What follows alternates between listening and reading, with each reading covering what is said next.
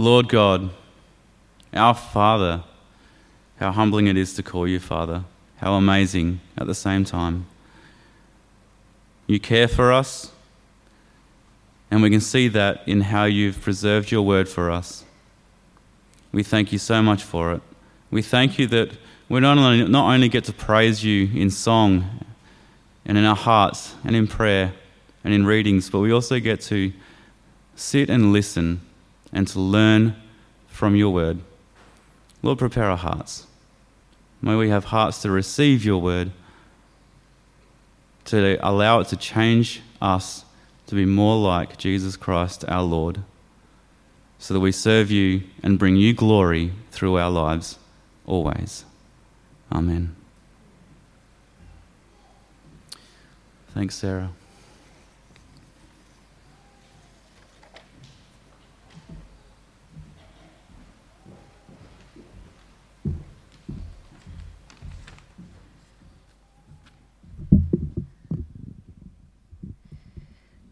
Psalm 34.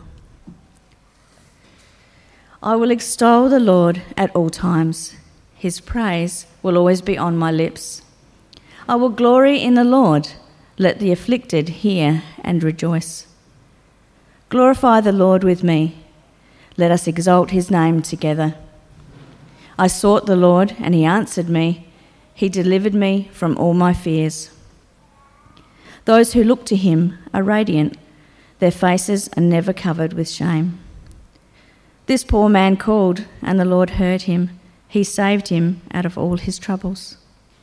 The angel of the Lord encamps around those who fear him, and he delivers them. Taste and see that the Lord is good. Blessed is the one who takes refuge in him. Fear the Lord, you his holy people, for those who fear him lack nothing. The lions may grow weak and hungry, but those who seek the Lord lack no good thing. Come, my children, listen to me.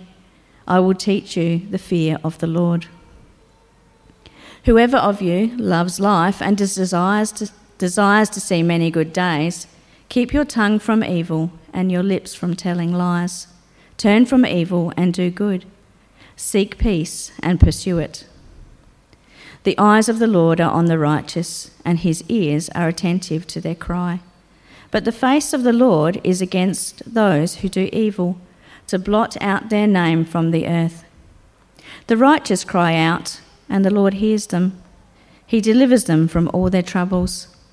The Lord is close to the brokenhearted and saves those who are crushed in spirit. The righteous person may have many troubles, but the Lord delivers him from them all. He protects all his bones, not one of them will be broken. Evil will slay the wicked the foes of the righteous will be condemned. The Lord will rescue his servants. No one who takes refuge in him will be condemned.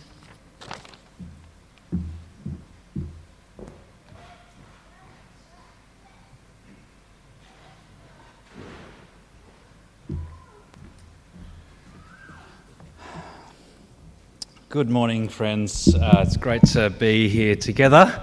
Um, and we are looking at a fantastic psalm to finish off our little series in the Psalms that's taken us through July.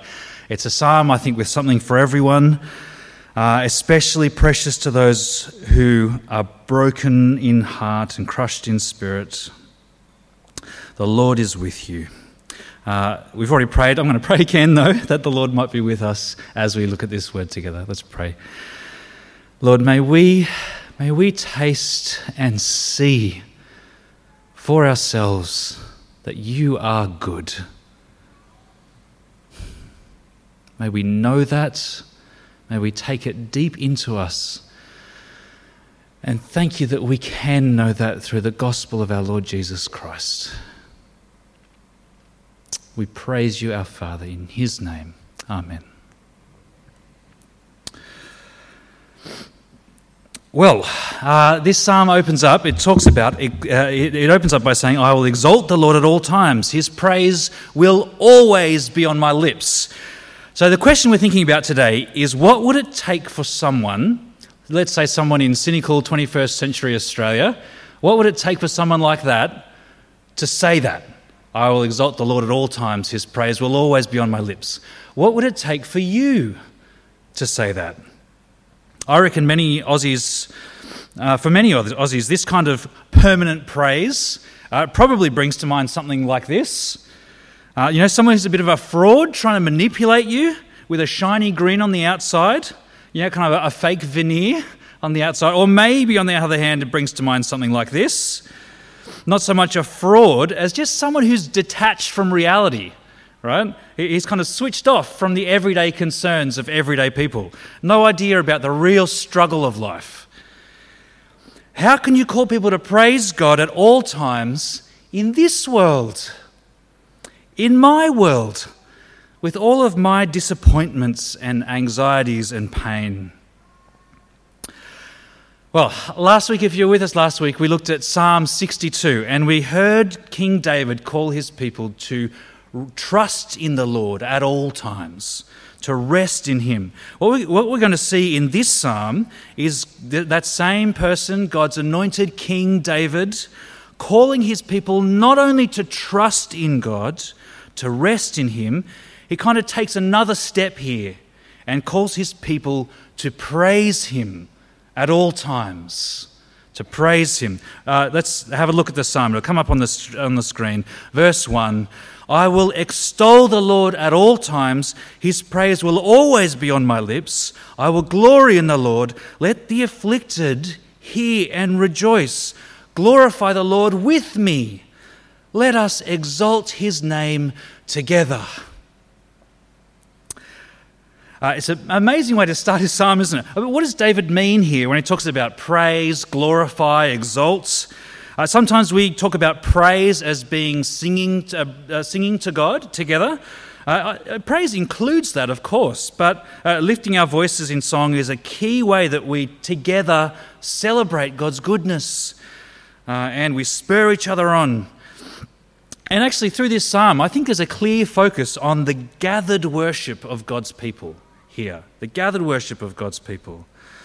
Um, David calls his people together to glorify the Lord, to publicly declare and celebrate God's greatness together. But there's something else going on here too. There's something else. I think it expands our view of what it means to praise God.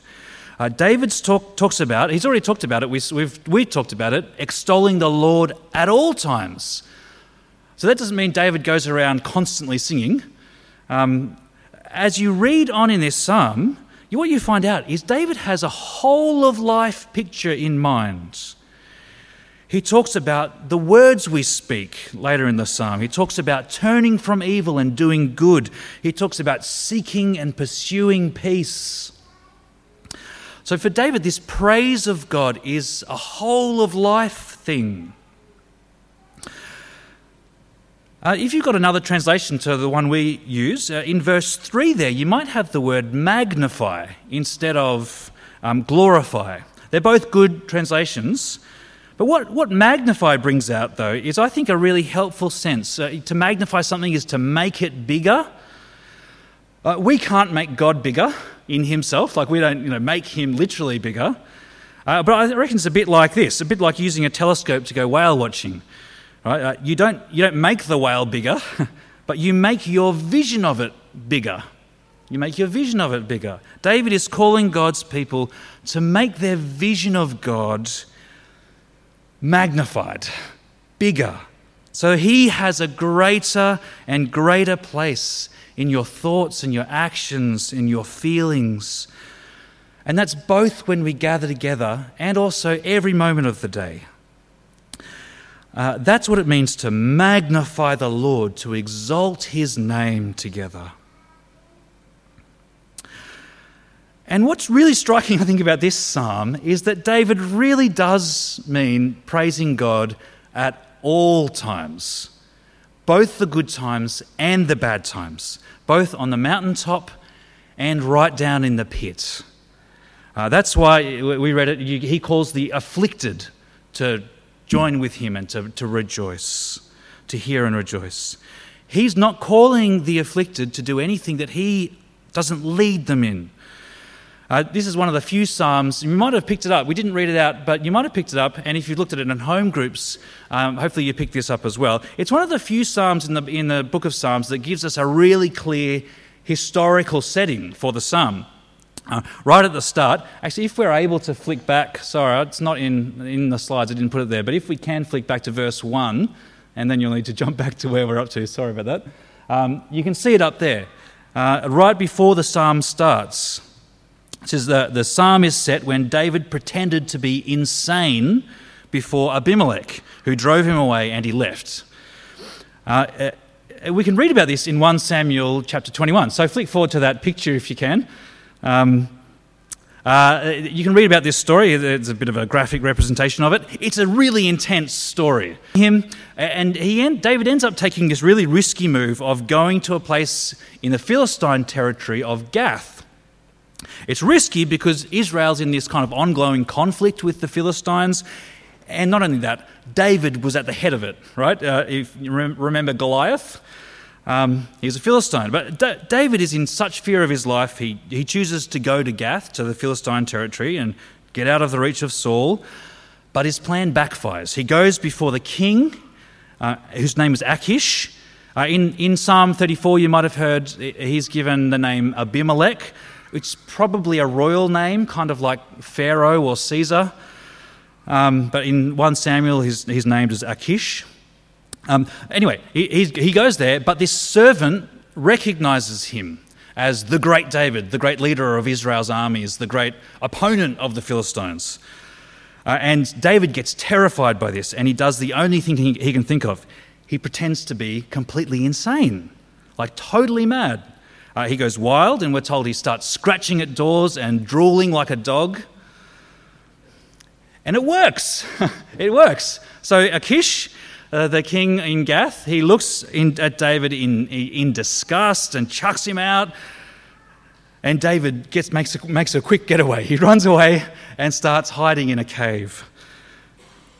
Now, on one level, it's a story about David's quick thinking, right? And maybe his acting ability. I don't know.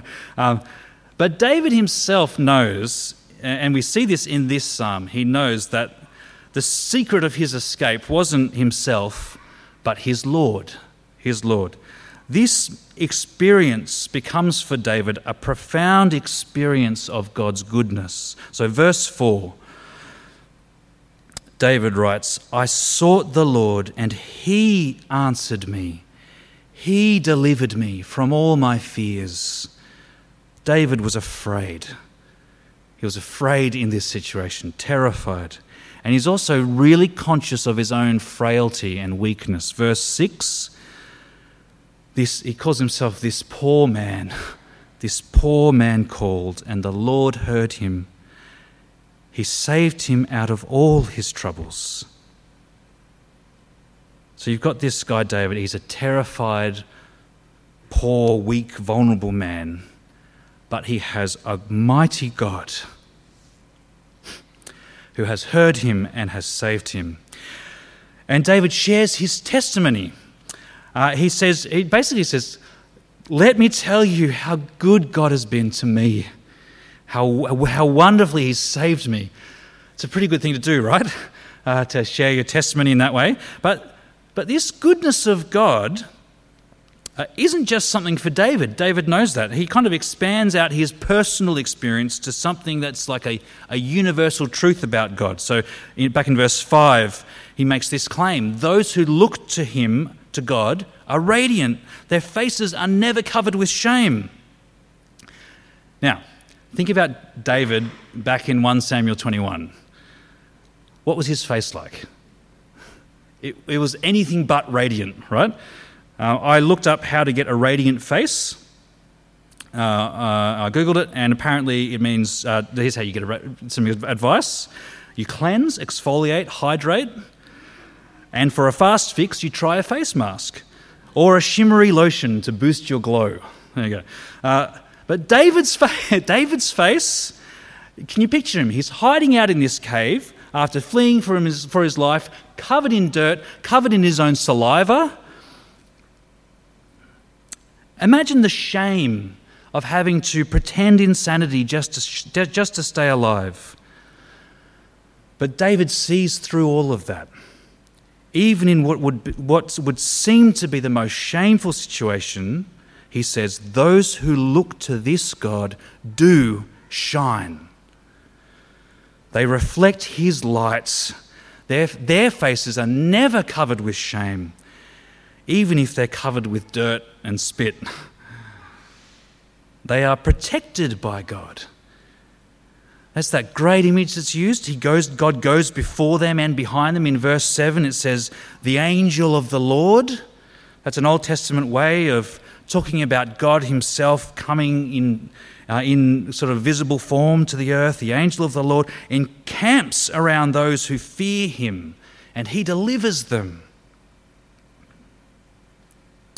So that's David's experience. And he's, he said, This is who God is, this is how He relates and he wants his people to share his experience. So he shifts gear in verse 8 and he, and he urges them to taste this for themselves. This beautiful verse, verse 8.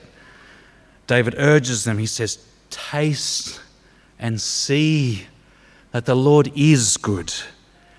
Blessed is the one who takes refuge in him. So imagine you've never tasted an apple before, right? Imagine, just imagine. You'd never tasted an apple before. You could read all the books you like. Uh, you could have friends telling you how delicious they are. You could look at it, you could cut it up, dissect it, theorize about it. But unless you taste it, unless you jump in and sink your teeth into it, let its sweetness fill your mouth, feel the crunch under your teeth.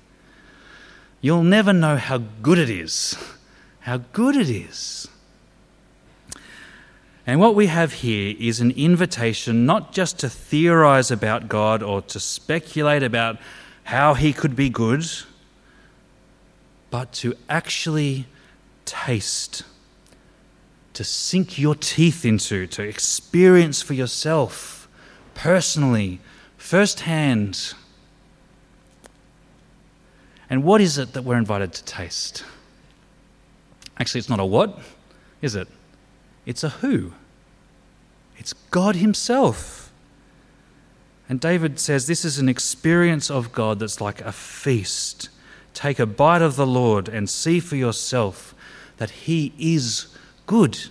He will satisfy you.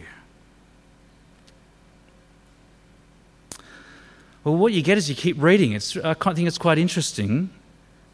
Tasting this goodness of God, David puts that in parallel. It's basically as the same thing as fearing Him. Fearing Him, that kind of comes up through the next little section there. Verse 9 Fear the Lord, you His holy people. Those who fear Him lack nothing. Or down in verse 11, he says, Come, my children, listen to me. I will teach you the fear of the Lord. Uh, we've seen this before in the Psalms. We've mentioned it in this series. We actually had a whole sermon on it earlier in the year on the fear of the Lord. Uh, this fear of God, it's not a cowering fear, not a terror, but a deep and transforming awe at both the glory and the goodness of God, His majesty and His love.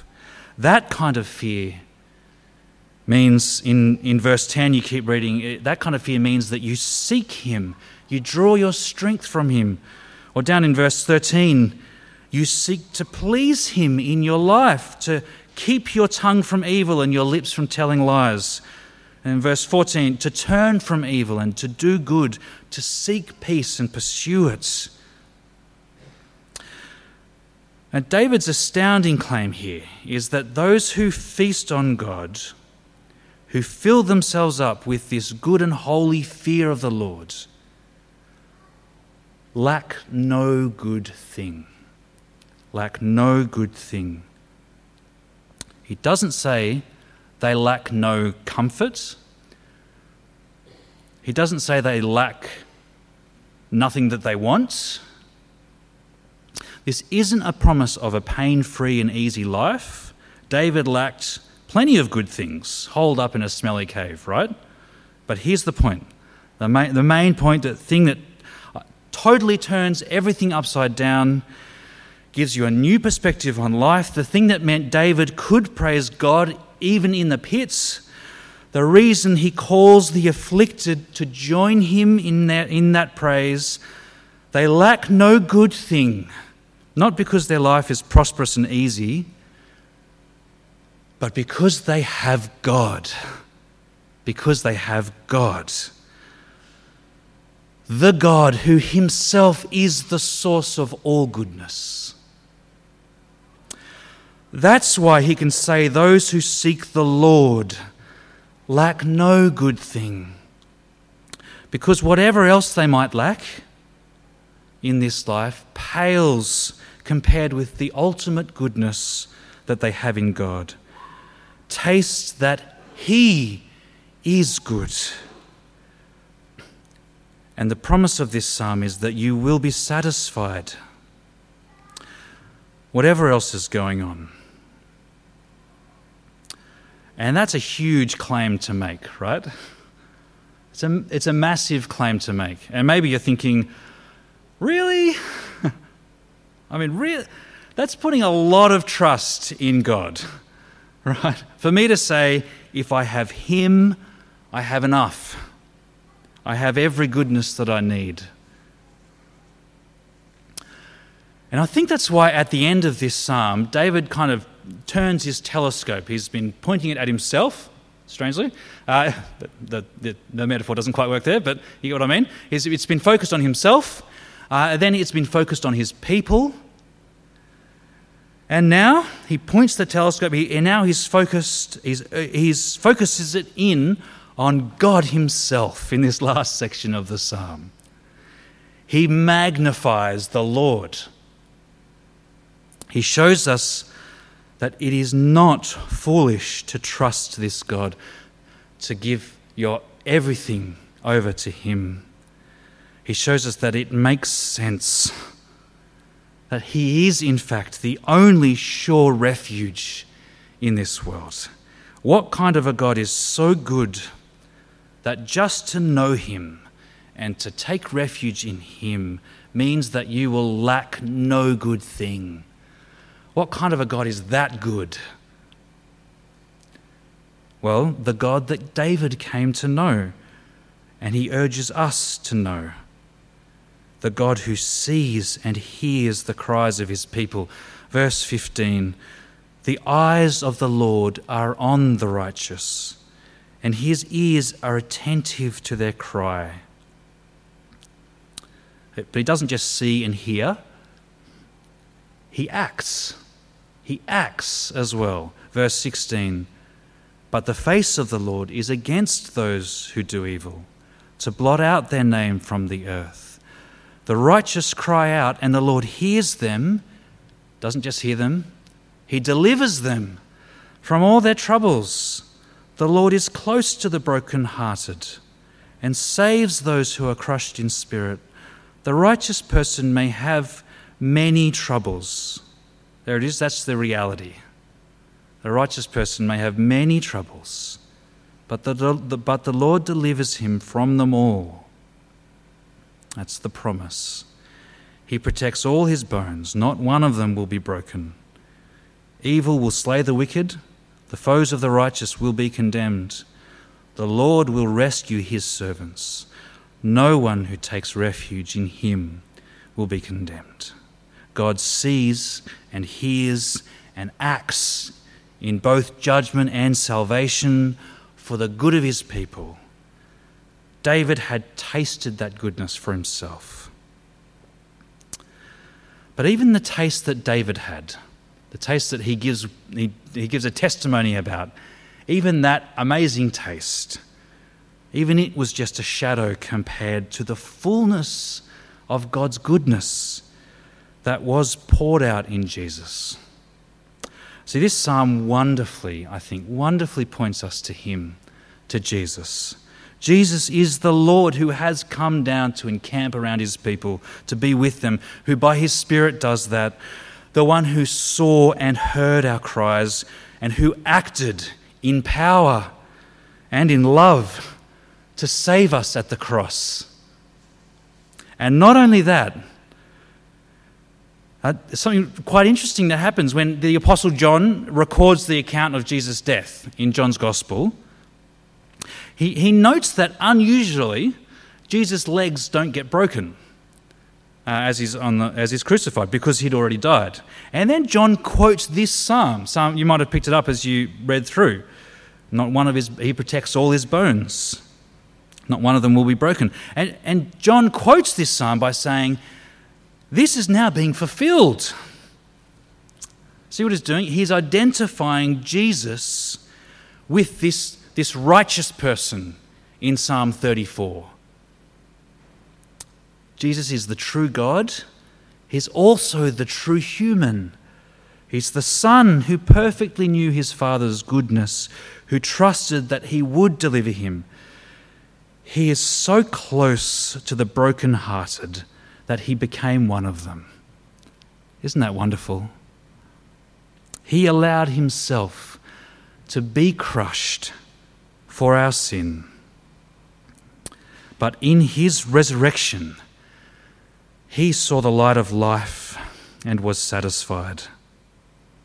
And friends, it's through being united to him, to Christ, by faith, that this psalm can become yours too that you can know for sure that God does hear your cries, that He has acted in justice and mercy at the cross, and He will act on the last day to bring evil to an end and to deliver His people from all their troubles, from all your troubles that we who take refuge in him can say with confidence, with the Apostle Paul in Romans 8, that there is now no condemnation for those who are in Christ Jesus. Uh, David had, we've seen this, David had many things that kind of would threaten to stop him from praising God. Uh, and, and from gathering God's afflicted people to praise Him too. There were many things happening in his life that would stop him from doing that. But over and against all of those, all of those struggles, all of his heartbreak and suffering, over against all of that was David's knowledge of his God, his personal experience of his saving goodness. And with that in his view, kind of magnifying that, that's why he could joyfully and without pretense and not ignoring life's struggle but fully aware of it, that's why he could call his people to join him in glorifying his good Lord, to taste and see for themselves that he is good. And my brothers and sisters in Christ, our perfect, eternal, anointed King Jesus does the same for us.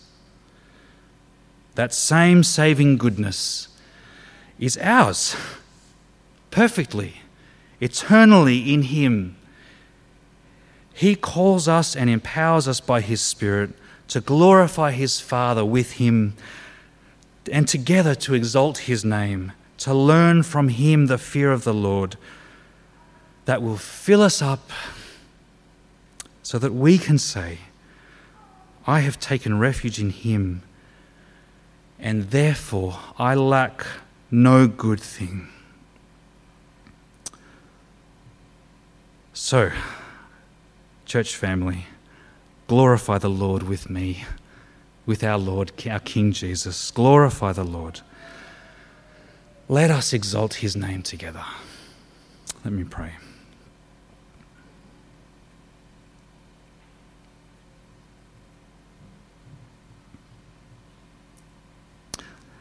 Lord, we face many things that might take us away from living lives of praise to you. Our God, fill us with such a vision of yourself. Magnify your greatness and your holy name in our eyes. Give us such a taste of your sweetness that we can join with Jesus, our King in bringing praise to you all the time. Lord, I pray for all of us wherever we're at. Especially, Lord, I pray for any who have not yet tasted and seen your goodness. Please do a work in their hearts by your Spirit. For all of us gathered together, Lord, uh, we pray, I pray as we go out today that we might praise you as we gather and as we go our ways into this week. Teach us what that means to fear you in everyday life. And we pray this for your glory in Jesus' name. Amen.